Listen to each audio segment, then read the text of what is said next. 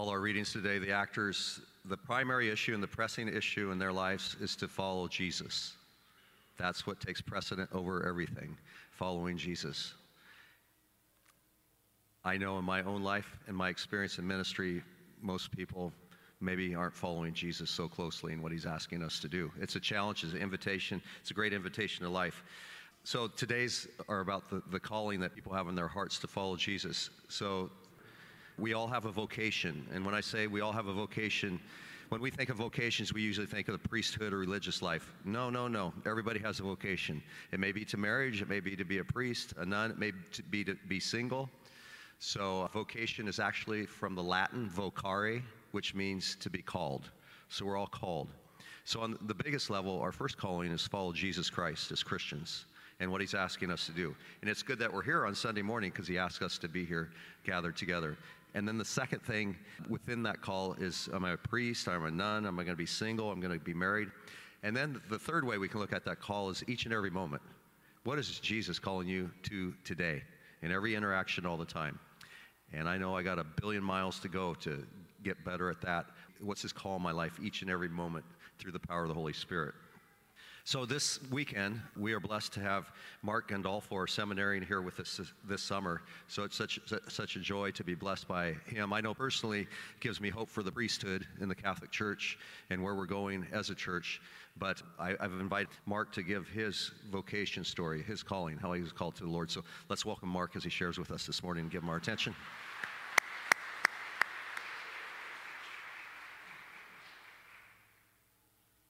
Thank you, Father. I'll keep it in under an hour this time. No, uh, I'm really excited to, to be here. I've got, been getting to know a lot of you. And so uh, now I get to share a little bit about myself with you. Um, I will keep it short, so bear with me. But the question that I've been getting most often is because a lot of people know that I've been going to school up in Oregon. So they're like, oh, what part of Oregon are you from? I'm actually not from Oregon. i am from uh, Vista, Oceanside area, and I grew up there, and my home parish is uh, St. Francis of Assisi in Vista. And there's a little school attached to it that I, that I went to, so I told Father that this is kind of a double plug. It's proof that Catholic school works, at least sometimes. And then it's this also me gives me a chance to talk a little bit about my, my faith journey. So it's kind of two birds with one stone here. So if you're thinking about sending your kids to St. Charles, uh, please uh, think about it. And so, yeah, I was heavily involved. My parish, my, my mom, we used to joke that my, my mom had a cot hidden somewhere in the parish because uh, it seemed like she was always there. And so, obviously, because she was always there, the three of us, I have two older brothers, were also always there because, as most of you mothers know, six hands are way better than two. And so we were, we were heavily involved in the parish. And so from a very young age, my Catholic faith was very obviously an important part of our family dynamic and just life in general. And attending school there obviously uh, helped with that. And so even, even from a very young age, I, I felt very close with my priests, the priests at our parish the ability to really, the pleasure really, to see sort of the humanity behind them and not just as these kind of separate individuals, but really see their personalities come alive, which is really great and very helpful for me growing up. So at a very young age, I felt like I was called to, to be a priest. It's one of the most common questions I get is, oh, what, what age? And it was around third grade, I think, when I first felt, felt called to be a priest. At that time, though, it was very a lot of the my desires were sort of of the externals. You know i looked at the priest's vestments and i was like those look kind of cool. Like i could i could wear that. And then father's chair is far more comfortable than the pews that you're sitting in. So i thought oh that'd be great too. I could sit in the comfy chair wear the nice robe thing and yeah that'd be really great. And then that same year i had the, the privilege to go with my family on a trip to, to rome. And I, I saw the Pope, and I was like, I, I could be Pope. Okay, yeah. And I don't want to be Pope anymore. I should really clarify that. I do not want to be Pope now.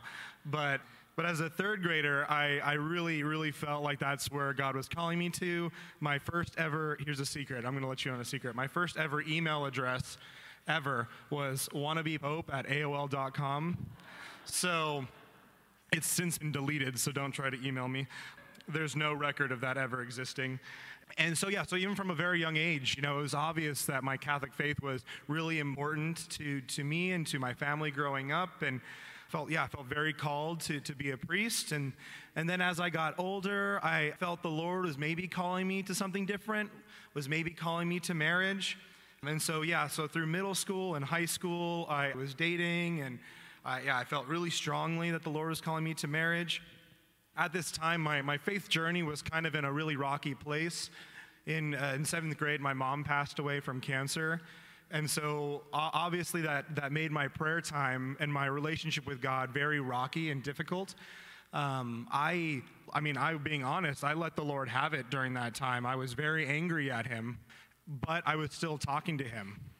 And I think that is looking back on it, that was one of the one of the amazing gifts is I was still in communication with him. Yeah, it might not have been the most how can I say this lively conversation and joy-filled conversation, but we were still talking.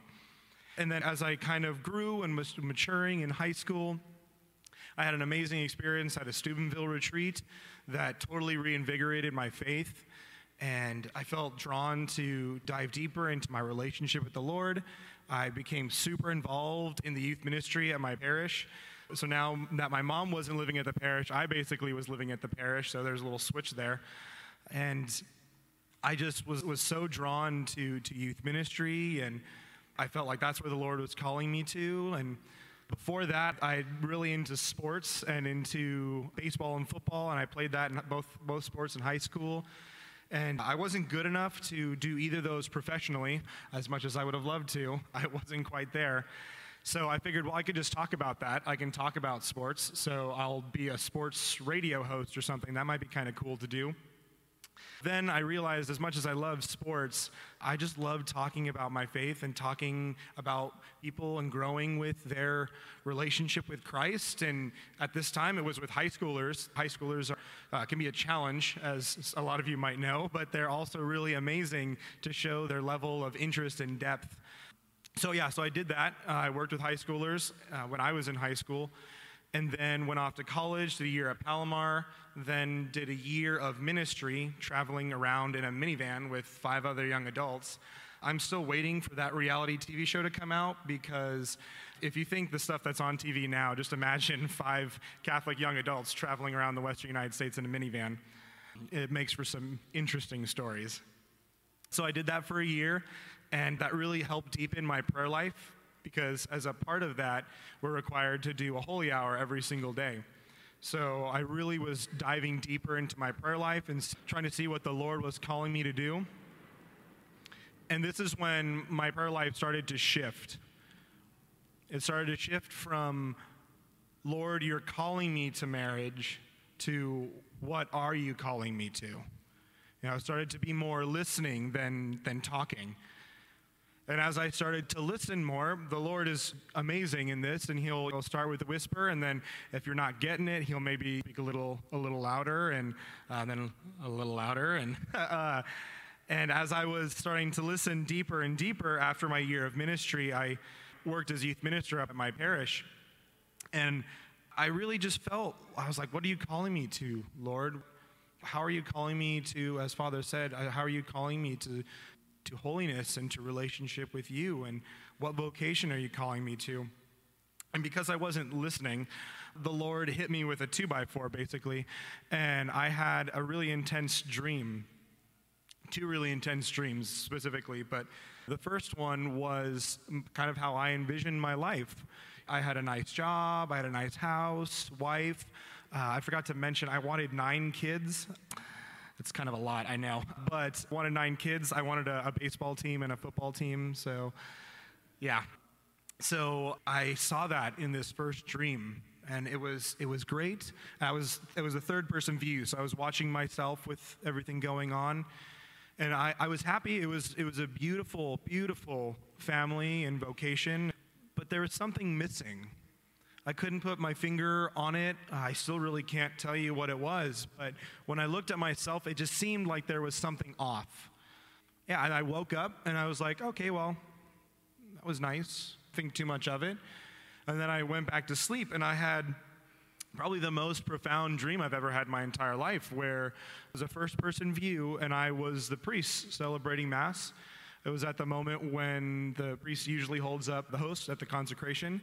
And so I just came into the dream and I had the, the Eucharist right in front of my face. And um, I get goosebumps every time I tell the story, so bear with me. But and it was very profound. And this feeling of peace and joy just kind of flowed over me. And I can't really describe it other than it was the most joy I've ever experienced in my entire life. And I woke up just smiling. And yeah, it, the kind of the peace that I experienced in the dream kind of stayed with me in, uh, as I woke up. I had a roommate at the time, and I was, like I said, I was just smiling really big. And my roommate was getting ready for work, and he just looks down and, and he's like, Are you okay? because I was, I was just smiling. And, um, and I was like, yeah, it's a long story, but yeah. And, uh, and he looked at me and he goes, uh, it's kind of weird, man. Uh, okay. And then he left for work. And I, I texted the, the vocation director at the time. I said, hey, so something happened last night.